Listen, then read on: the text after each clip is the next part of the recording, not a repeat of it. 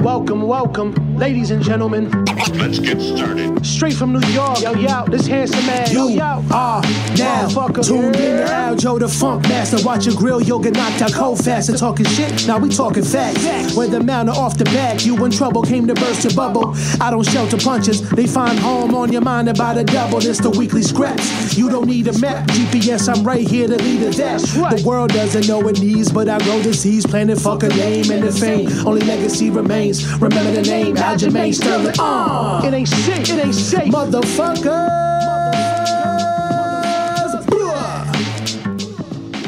What's up, guys? Welcome back to the weekly scraps episode 188. Now, we are going to recap, obviously, everything good and bad that happened at UFC 278 right over in Salt Lake City in Utah. Now, for me, this was a very emotional time because of what was at stake. Merab Dvalishvili obviously taking on a legend in Jose Aldo. Not really sure what's going to happen. We never know. We can only prepare for what we think we know what's going to happen and what we can do. And I think Merab did a great job of preparing himself. So going into that one, we just never know. It is the unknown when we step into that octagon every single time. And to piggyback off of that, we are going to start with Leon Edwards knocking out Kamaru Usman in the fifth round, literally in what people would call the 11th hour. 58 seconds left on the clock, comes out with a same side straight punch into a same side head kick. And you can see earlier in the fight, I think um, Leon was throwing some body kicks that, if you were watching, because I watched it over last night, you can see Usman kind of dipping over to his right. Now he would slip that cross when they were southpaw orthodox, and he would slip over and kind of get out of the way. So it'd be like a one-two kind of thing, and then he'll parry one and then slip on the outside, uh, just a little bit to his right. And we know with MMA, it's a lot different than boxing. You can slip, weave, and do all this kind of crazy shimmy shit. But when you get in there with a guy that can kick his ass off, and not even just a guy who can kick his ass off, you get in there with anybody who's looking for any type of kick whatsoever it's a game changer. Anyone with those knees, it's a game changer. You better cut all that boxing, weaving, and slipping shit out and just be able to be good with your hands and placement defensively. That's why you've seen a lot of my fights. And I'm not, this is not a knock on Usman because he is literally pound for pound, right? Um, I just think the way I like to do it more is less slipping because of situations like that. And I kind of get a little PTSD from my fight with Marlon, uh, diving headfirst into a kick without setting it up whatsoever. And I literally face planted after running chin first into his kneecap.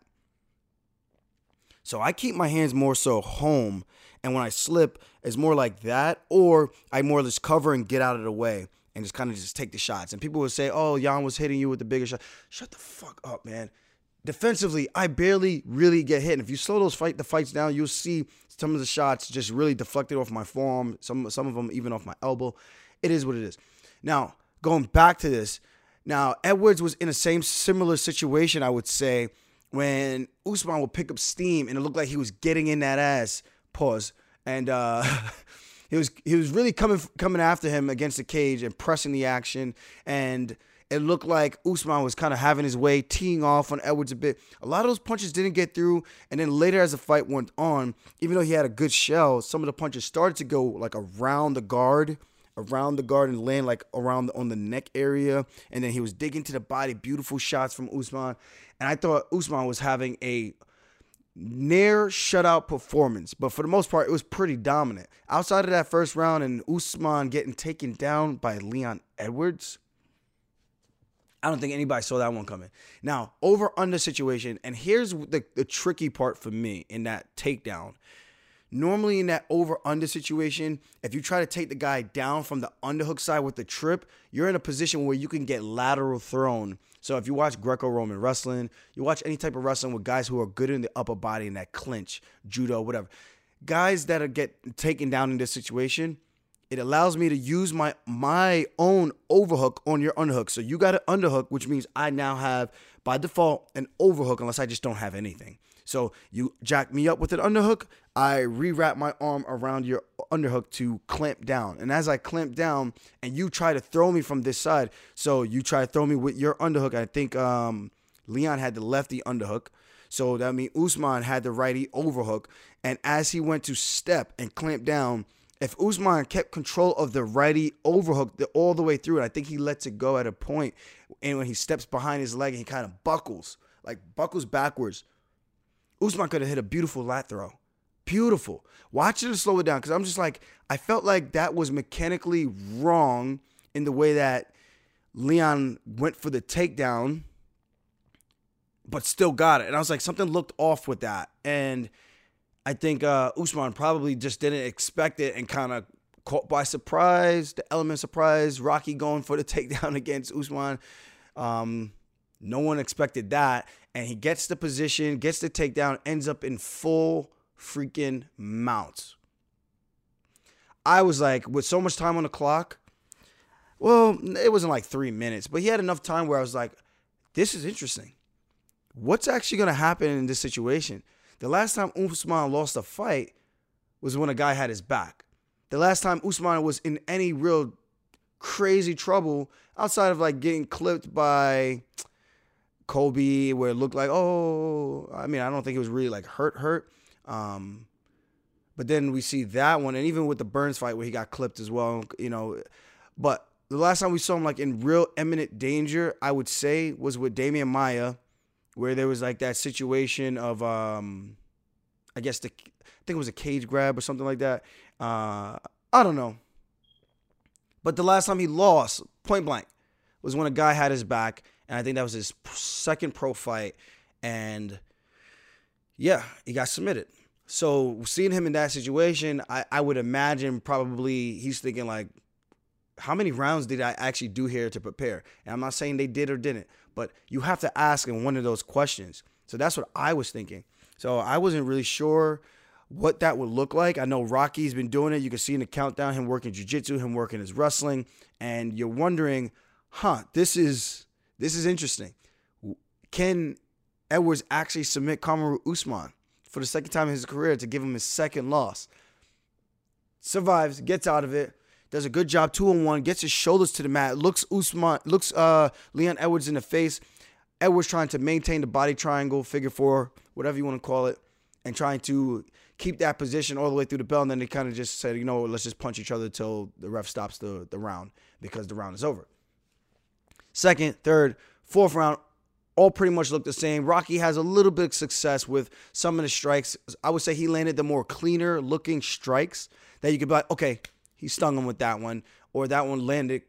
I don't want to say flush because flush would mean like, oh, he rocked him. But he landed the cleaner strikes that was just like in the open where he would get a one two or throw a, a left hook or a right hook whatever it was, he landed. I felt like he landed the cleaner strikes as opposed to Usman pushing him backwards against the cage and then having him cover up. And it seemed like Rocky was slowing down.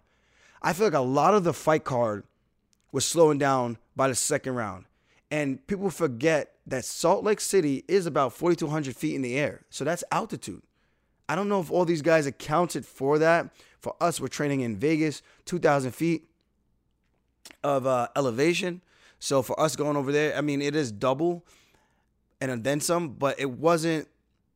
We mean we felt so good with it. It didn't really matter. Where I think a lot of these other guys, maybe Edwards, um, maybe Rockhold and Costa, a lot of these other guys who were training in these other places, I think they might have been affected by that. And if you look at the card, you will see that a lot of guys slowed down. Short Woodson, um, uh, Aoriqileng, a lot of a lot of guys slowed down, and, and Jay Perrin actually trains out here, so he was actually looking like picking. He was picking up steam. The later, the longer that fight was going against Aoriqileng, um, Jose Aldo.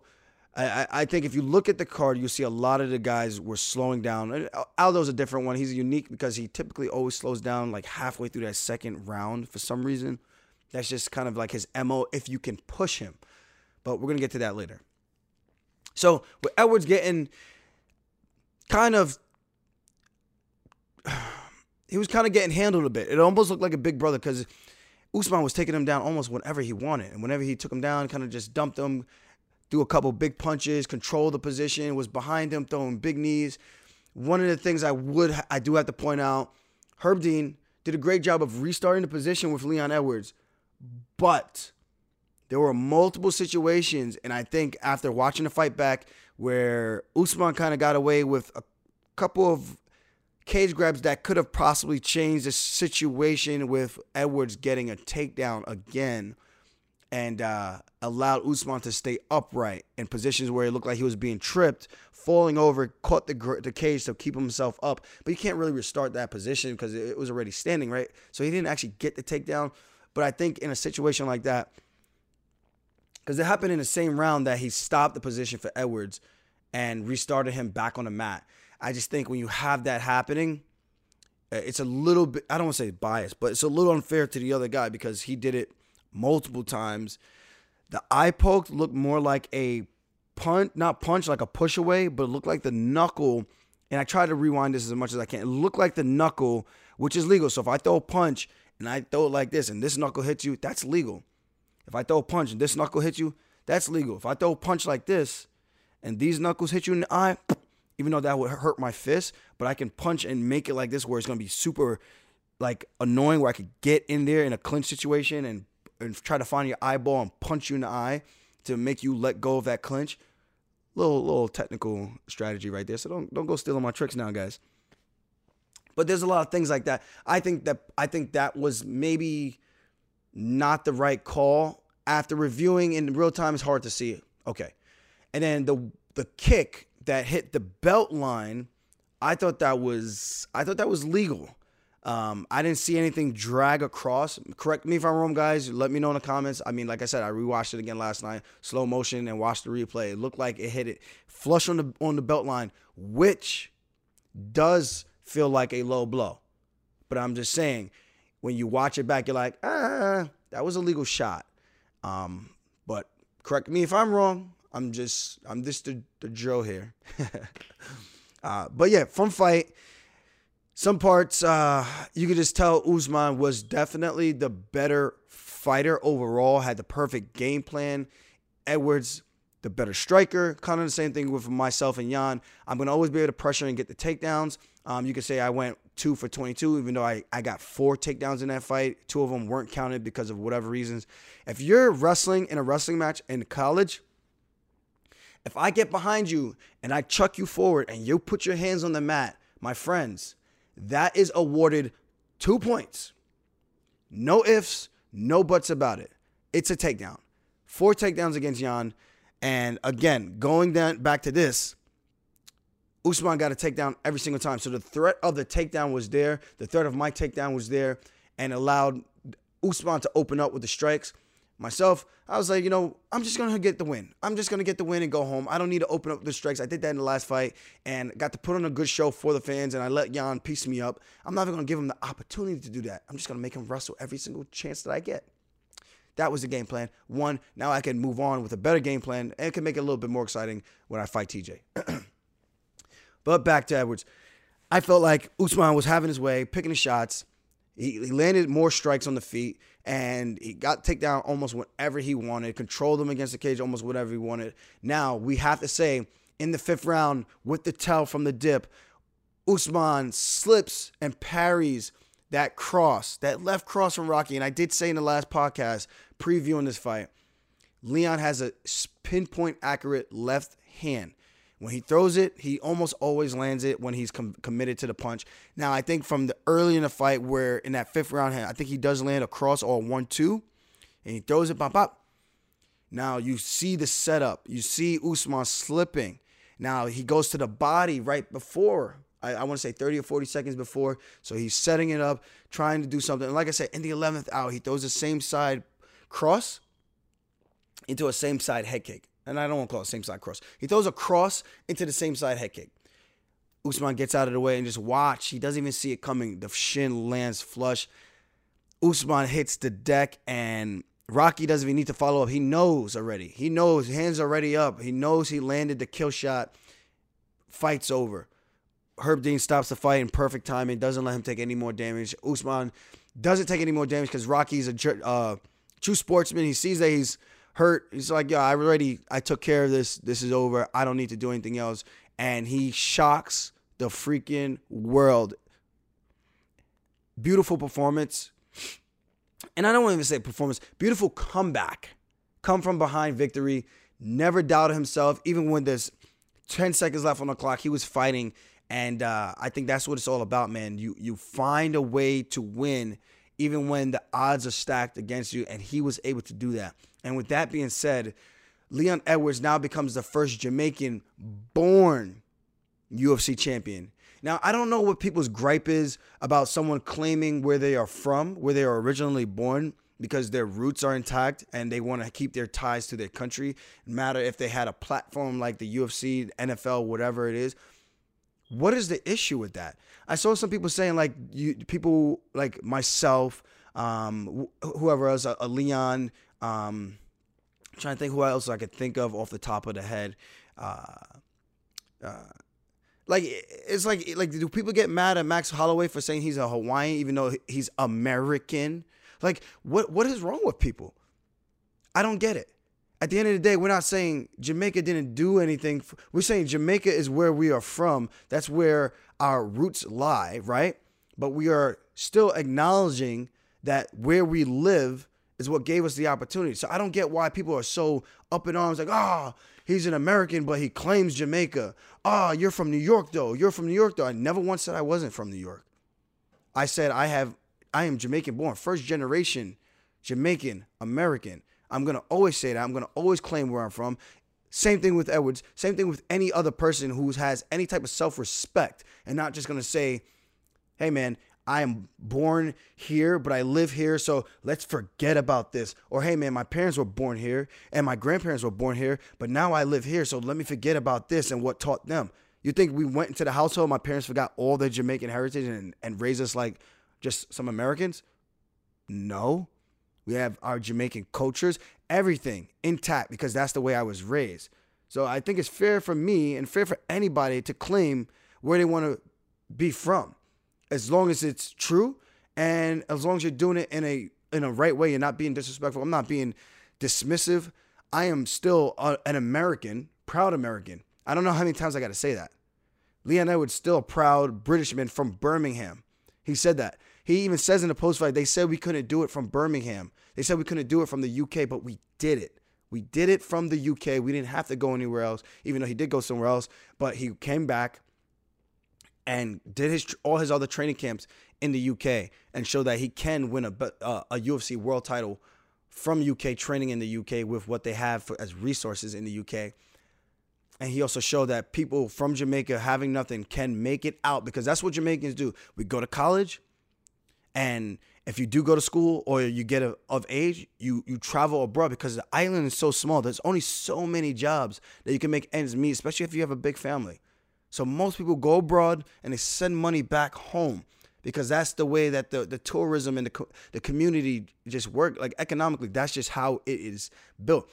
Check out all the people that are successful. They go abroad, they come back, still have their roots intact. They don't forget about where they're from. You know, so it, it just gets me, it just annoys me a little bit when people do shit like that. I'm just like, I don't get it. Like, why? Why are you like this? Why are you ruining ruining a, a good moment for your own selfish agenda to to I don't know like what is the what is the purpose like do you feel fulfilled by saying no you're not you're not Jamaican you're American no you're you I was friend, fans of you but now you don't carry the flag like that, that's just so weird why what is wrong with you what is so wrong in your life that you have to try to make us feel like we're assholes I don't feel like an asshole I think you're actually the asshole for trying to have us dismiss where our cultures lie. That's like saying, oh, you were born here through slavery. Now we're going to get political.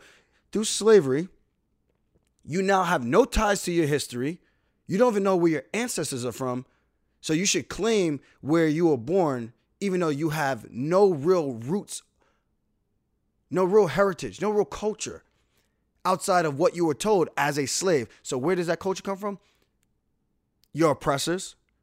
So people need to be a little bit more respectful that some of us actually still have ties to our history. And that's all I'm that's all I'm trying to say. Like so it, it gets it gets a little messy, and, and I don't like talking like politics and things like that because it gets people are just so crazy, and it can make you crazy. I don't want to be crazy. I just want to be happy. So that's where I'm at with that. Um, again, congrats to, to to Edwards, first Jamaican-born UFC champion, and for Usman for a championship level fight, had a little adversity, came back and showed why he was the dominant pound for pound king on that list until the end, where he got caught. It happens. It happened to me. I bounced back. You you pull the positives. You you push aside the negatives. Like you still gotta you still gotta acknowledge the negatives, right? But you gotta acknowledge the positives. What was done well? What could have been done better? What did you learn about yourself and the experience? And uh, like anything else in life, you pick yourself up, you regroup, and you come back and you show who you are through the toughest times. And for Usman, how is this really a tough time? Look at all the things he's accomplished. Look at his resume. If anything, he's all he has to say is, man, I've done this, this, this, this. This is a minor setback for a major comeback. And if his performance before that was any indicator of what a trilogy would look like, if I'm Usman, I'm going, I like my chances in the rematch. I just got to make sure I have one extra minute of focus and I win that fight. But now we have ourselves on our hands this huge trilogy, which I think is going to be a phenomenal fight. Maybe it's even more dominant for Usman all the way through. Maybe Usman gets the knockout. I mean, look at some of the other guys who've been knocked out before. Uh, I mean, one guy I could think of off the top of my head is GSP. He came back with a vengeance, and he, you know, my coach knocked him out. You know, so it, it and look, and he went on a crazy run after that. Whether or not Usman is going to want to do that at his age, going a crazy run, that's up to him, entirely up to him. Uh, he's got a lot of mileage at this point from wrestling. I know his knees aren't the greatest. He doesn't really run. So for him, he could do whatever he wants to do. But his resume speaks for itself. This is a one little blip of a moment in his career. And I think his mental fortitude is tougher than most. And it has got him to this point. And I think when a guy has made as much money as he has, can sleep in satin sheets, Egyptian sheets, whatever you want to call it, whatever type of sheets he wants to sleep in, and still get up and go to work and punch the clock and still be the greatest of all time, one of the greatest of all time, and one fight away. If he won this, he would have tied Anderson Silva's record within the UFC and modern day MMA. Not old days MMA, modern day MMA. Usman has nothing to hang his head about. He comes back, puts on another good performance, reclaims the belt or not, but puts on another great performance. I think that's what it's all about. This sport is literally life. You have your ups, you have your downs, the peaks, the valleys, the people who call you when you're winning, the people who stop calling and you don't hear from when you have a tough time. We're going to see who's Usman's closest friends, and Usman's going to be able to see that for himself. And uh, again, you know, a small setback doesn't define who you are. So for me, this was a tough fight because I'm I love and respect both of these guys, especially as strong black men. And again, not to make it about political, like it's okay for other cultures to prop each other up, but it's like when a like when a brother does it for another brother, it turns out to be a little weird, or people make it weird, like oh, it's not about race. It's not about race. You're right. It's about me seeing another black man two of them, accomplishing great things because it's so much harder where we start for where you are, where you are depends on where you're born, depends on your parents and your situation. For I know for myself, I know for a situation you hear Rocky's story, I know you see Usman's story. So when I see situations like that, I have to stand up and say, "Right on, my brother. Good for you guys for making and showing that it is possible for you to get out of the hood, get out of whatever situation you're in, even if you're not rich, you don't have the best parents, come from a broken home. You have 20 brothers and sisters like I do. You don't have a good relationship with your parents or your dad. You can make it. And there's a lot of people with from other races, yes, that have the same situation, but you see time and time again in the black community that this happens all the time and you see this cycle. So it's nice for me to see that you can pave a way and show what we can do and what we are capable of if given the opportunity. or if we try to create the opportunities, understanding that life is going to deal you a hand doesn't mean you have to play that card, those cards. You can use those that hand and play it the way that you want to play it. You can find the opportunities the way you want to find it. And for me, I was able to do that looking at gang life down the road or looking to use wrestling, using sports to elevate myself and change my mindset to see that there is a way out. Whether or not I was a professional athlete, I would have graduated from college and I would have been happy with life knowing that I did something that I did not think was possible just given the things that I've seen. You know, so again, respect to both these guys. Usman is going to be back.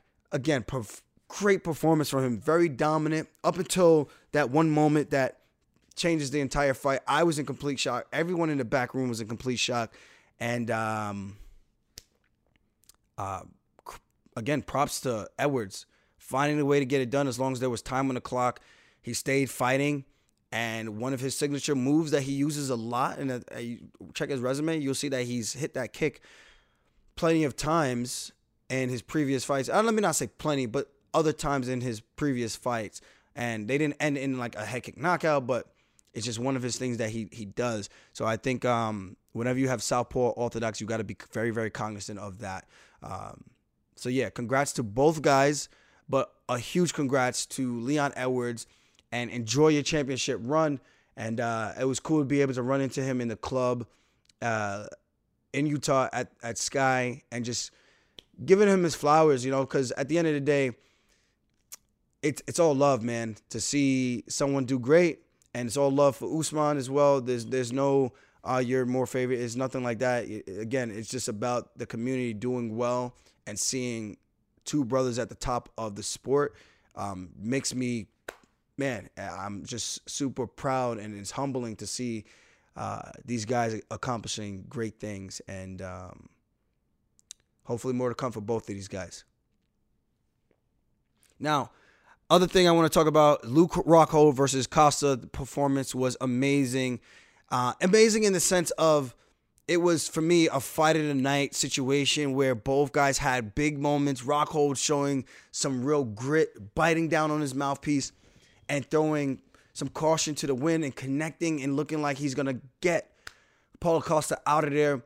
And Rockhold looked exhausted.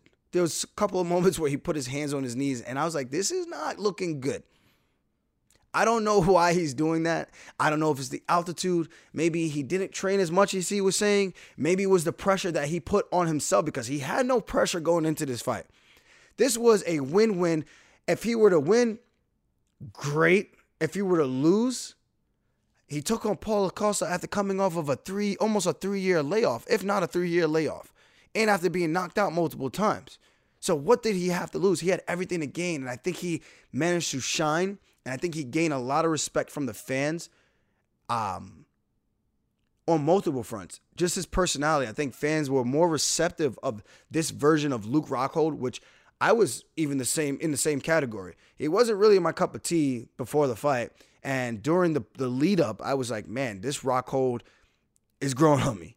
He is really growing on me. And uh, we hung out in the back room before they went out for the Thursday night press conference. And he's kind of a jokester. He, he, he he's a little different with his approach. Um, I don't know if it was like nervous energy or just anxious, can't get just, like he just couldn't wait to get back and get into a fist fight against a guy who probably scares a lot of guys. Like we're not afraid of people, but we are afraid of certain matchups. Like ah, this is probably a fight that I should maybe avoid for a little bit, unless I need to take this fight. And I think he put himself in a situation where he took on one of these scariest dudes and had a performance like that where he was literally a puncher's chance away from winning. I think, at least. Um, big moments. I think both of these guys have a ton of respect for each other. Costa showed that he's still Costa of old. The one thing I will say, I think he has a little bit of, I don't want to say reserve, but I think since the Izzy fight, he's kind of been more humanized. Like he's seen more like uh not this big juggernaut who was just bulldozing everybody on his way to a championship run um, until he run into Izzy. So I, I feel like since that fight, he, he's kind of turned like that image of him has toned down a bit, even though he's still the scary looking Paul Paulo Costa, still can knock people's heads off into the the nosebleeds of the stands, you know. But the aura, I think, has changed just slightly. And I think even his performance with Rocco, and, and mind you, Rocco was laying some monster body kicks, throwing some nasty head kicks up top that Paulo had to respect. And uh, I'm just saying, I think Costa used to just put fear in these guys' hearts and was running through the competition. But then he ran to Izzy, and I feel like that aura has dimmed a little bit. And guys like Vettori, now Rockhold, showing like they're just not afraid to get in there and mix it up with him. And I think that has earned Costa's respect with these other guys. Now, I will say maybe if Costa goes back and fighting guys that are outside the top 15, maybe he puts that fear back in the hearts of those guys once again. But when you have someone who's willing to do the same thing as you and go to those depths of hell to get the win, like Rockhold was willing to do in that on that night, I think it, it, it goes to show that if you can stick it out, you can get in there and and hang with Paulo Costa and maybe find a way to beat him or finish him. It's possible. We are all human. We all bleed. And uh, I think Rockhold showed that and showed tremendous heart in this fight. And for me, that was a win for him. You know, so now he's retired, and I think it's good for him. But yeah, we'll see. We'll see. Uh, we'll see where Costa goes from here. Because now you got this weird void that Costa is going to be in because Luke is now retired. So now it's almost like you beat a ghost. I mean, obviously he didn't beat a ghost, but it, it's just one of those things. Like, well, now this guy's no longer in the division. So now what do you do with Costa? He lost to Vettori. Now, I mean, you have Whittaker. I mean, you have all these other matchups, and you have Izzy who's still at the top. What do you do? What do you do? I think if Izzy does lose to Pereira, now you have options all over again. You have a Costa Pereira matchup. There's a tons of options, but that's a long, it's a long shot away to say like Izzy's gonna lose to Pereira. I don't know. We got a lot of fun matchups on our hands, so it's still a good positioning. We'll see what happens, and uh, we'll go from there. Next up, um, what they do? So let's go into this next one. The legend Jose Aldo, King of Rio, takes on Merab Dvalishvili, the machine. Now, this was a fight that we knew could go two extremes. Merab would do what he did, or Aldo can catch him with one of the knees or one of those big punches and get a finish. That's just like the extreme difference in styles, right? Now, Merab, what he does to people in the room, what he does to people in the fights, he is a tornado. He is the machine for a reason. The guy has a gas tank like no other. Now, the first round, there was some ah moments from Aldo looking like he might have clipped Merab, but honestly, I think it's more of the crowd than actually connection. So I think Merab in that in that fight, in my opinion, for a flawless strategical fight, Aldo sitting on the cage yawning and playing to the crowd doesn't do anything for you. You have to get off the cage. You have to make the attempt to show like you can defend and you can get out of there and keep the fights in the position where you want it. You know where we want the fight. We're either looking to take you down or we're looking to stifle the action and beat you up against the cage. That's what Merab did. So for anyone, I I was just kind of blown away that Jose Aldo actually thought he won that fight. You could try to make the argument, even though I still thought Merab won the first round. You could try to make the argument that okay, maybe, maybe uh he won the first round because of the crowd getting the making the big pops and getting involved. Um, but in my opinion, I I just felt like um it, Aldo didn't do enough in the first round, and he damn sure didn't do enough in the second or the third. So for me, that was an easy 30 27. But again, I said you could make the argument, but I don't think that he won the first round. I still thought Merab did more than he did. And Merab got a takedown in the third round. Again, if your hands touch the mat, it is a takedown. If one hand touched the mat, it is a takedown. Merab took down the legend. He wasn't forcing the action, trying to get myself tired. And if you did see, I forget which clinch moment it was when Merab went for the takedown and then broke. Aldo then tried to, I think it was the first round. He surged forward and tried to do like the jumping knee and try to throw something at Merab when he was going to catch him towards the end at the like. We call this thing like a trap, or we call it we call it closing the door. So if you throw a combination and your opponent backs up past past that black line, that's like closing the door. We're gonna give you a couple of options because you can only go left or right. You can't go backwards anymore. So we close the door and we look to give you a hard exit, meaning you got to eat a big shot in order to get out of there. And that's what Jose Aldo tried to do to Merab. Merab defended perfectly. Um, didn't take any real damage from that jumping knee or whatever you want to call it, that attempt from Jose Aldo. It just looked exciting, looked flashy, um, looked like a moment in the fight. And uh, that was really it. I think he thought that Merab was going to be tired coming out of that clinch. But smartly, one of the things that we drill, we always go through our MMA wrestling class and we always discuss when to squeeze, when to relax and let the body weight do the work.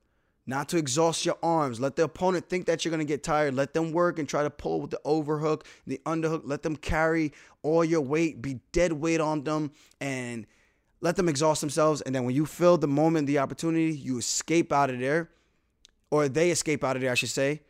Now their arms are going to be heavy, and then you attack them again, and then you go again for the takedown. Um, but Aldo tried to press Merab, thinking that maybe Merab was tired. But I think Merab fought perfectly, man. He did such a good job of neutralizing the position. He landed like, I want to say like 30 knees at one point, I think in that second or third round. And I'm just like, there's no way Aldo can win this fight unless he gets a knockdown, like a real legitimate knockdown to go, oh, okay, he did more damage in that round. And Merab did a great job neutralizing him. I think halfway through the second round, you see Jose Aldo out of the clinch. He takes like a big deep breath and he starts walking backwards and you see his boulders just like just kind of like throttling through like molasses like it's just like mm, mm. like you could tell the energy was dipping and i start going he's tired this is the time to get him Merab starts to open up a little bit more with the hands and still threatening with the takedown to keep him honest to make him know that it's still not a striking fight we're still doing mma i'm going to keep the pressure on you and if i get a takedown and punch you out i'm going to do that Aldo's goal was to not get taken down. Okay, he did that for the most part. He got taken down one time. The third round, hands on the mat, kind of chilled out in that position. But it's not enough to win the fight. You know? Merab, I thought, like I said, dominated the fight, dominated the action. He clearly won. You can say whatever you want, but it was a dangerous opponent, a dangerous opponent, uh, a threat of a being knocked out or dropped or being hurt really, really bad was there the entire time because that's just Aldo's MO. He's just one of those heavy hitters. He cracks. And uh, to deal with Merab, you know that that pressure is going to be there the entire time. So that is the difference. I keep telling these guys, good luck trying to find a guy who can emulate Merab. Good luck trying to find a guy who has an endless gas tank as Merab. The closest thing you're going to ever find to that is maybe finding these tough grapplers who can give you rounds like that and swapping them out every single round. Outside of that, good luck. Um, again, people keep asking, what what are we gonna do? I still gotta win. If I lose my fight to TJ Dillashaw, the door's wide open for Merab to do whatever the hell he wants to do. The UFC matchmaker say, you know what, we're gonna throw Merab in there against Chito Vera um, or against the winner of TJ. I think if if Chito, if I were to lose, hypothetically, knock on wood, then I think they throw Chito in against um, TJ Dillashaw. I think because they're gonna want the most exciting matchup. But then you have Merab who takes out another top contender. Now what do you do? You have to put him in there. You know, so it's all about the timetables and whether or not Chito's going to want to wait. If Volkanovski isn't going to fight Henry Cejudo, then maybe Henry fights Chito or Henry fights Merab. There's options for everybody. And there's options for me as well. And then you still have Yan, you still have O'Malley, you still have Adrian Yanez, you still have Ricky Simón. There's still a lot of big players in this weight class. So this this weight class right now is insane. There's plenty of options. Again, I have to do my job in Abu Dhabi October 22nd, and I fully plan on doing that. And again, this is a good problem for us to have. That means two guys in one gym, top tier level. Iron sharpens iron. Both of us pushing our game to the next level. It's a good problem to have. How can it be bad? So, um, we already said we aren't going to fight each other, especially fighting each other for you know, some people will say like I'll take that all day long, but it, it's not even that. It's just like, why would we ever fight each other for money that can be burnt in literally a year's time? And that's not even spending it recklessly. You know what I mean? Like I don't have a crazy lifestyle. I don't go spending thousands of dollars on tables and bottles and and buying private jet flights and things. Like I don't do that. I have three houses. I'm smart with my money. I have insurances. I have and when I say insurances, I'm, I'm talking SEP IRAs. You know, so I, I'm doing the right thing. I have a healthy bank account. I've helped my family. I like to think I'm pretty intelligent, you know? But if I'm going to ever do something like that, the juice, the juice is nowhere near worth the squeeze. For me to ruin a, a, a brotherhood like that, for what? For money that I'm gonna need like in the next year, or if I have a kid, I don't have health insurance. You know, so it was like, what are we talking about? Like, why would I ever do some such a thing? So that's my mentality. That's where I'm at, and um, it is what it is. Uh, super proud, super happy for Merab, and uh, for him to get a huge feather in his cap like that. That's a lot for MMA in Georgia. To me, he's already a champion. He beat a world champion. How can you not be considered a world champion? And then just beat him. He dominated. He literally, this guy had no answer for him whatsoever. So the question is, what are you guys in the bantamweight division going to do? You got two bulldogs at the top of the division, and we're taking on all comers, back to back, like the Double Dragons, baby. so, like I said, we'll see what happens with my fight with TJ.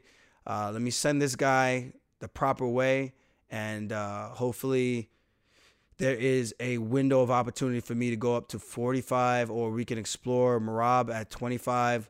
Um, you know, I, the, my only thing about him going down to 25 is obviously those 25ers are a lot faster. And then obviously at 25, it's a bigger cut. It would be like me making Merab going down to 25 would be me fighting at 45, at but for him at 35, because he only walks around about 55, 58 on a heavy day, and that's him like really just eating a lot. Me, I'm touching 170 and higher. You know, so I have to like this morning I woke up 159.4, super happy. I was like, okay, my my weights and my metabolism is getting under control. I'm doing the right things. I'm slowly slimming down. Um, you know, so then it gets easier. Like for me, if I want to do 45, I would have to actually probably little, probably lift a little bit more. I, I and I wouldn't want to get bulky. I want I would want to keep my speed advantage but I would need to make sure I can explode and get those takedowns on those bigger guys with those taller frames and make sure I could do it the right way. And I would be a lot happier not having to suck all the way down to 135, skin and bones, where I'm just a straight up, what would you call a string bean. So we'll see. There's options, and uh, we'll evaluate everything. But again, we both need to be in a position first. Merab did his job. Now it's time for me to do my job. We got a couple big fights. August 26th, we got Big Black, aka um, Ed, Edwin Smart, my brother Kelvin Sterling. August 26th, I think for Cage Fury. Go check those guys out next week. They're fighting. I think it's either PA or New Jersey. That's where most of the fights are for CFFC. Then we have September 9th. We have our guy uh, Steve Lee. We have Anthony Delemy, um, aka the, the Dilemma. we have a bunch of guys coming up. So stay tuned. We have a lot of um, promising prospects, I think coming out of Long Island. And uh, then we're going to parlay that into October 22nd. I'm sure guys are going to fight in between that time frame as well. Austin Halleck, a lot of these guys. So as always, thank you guys for always tuning in. If you like my shit, subscribe to my shit. We're spinning backfish, baby. I'll see you guys later. I'm about to get the day started. Peace.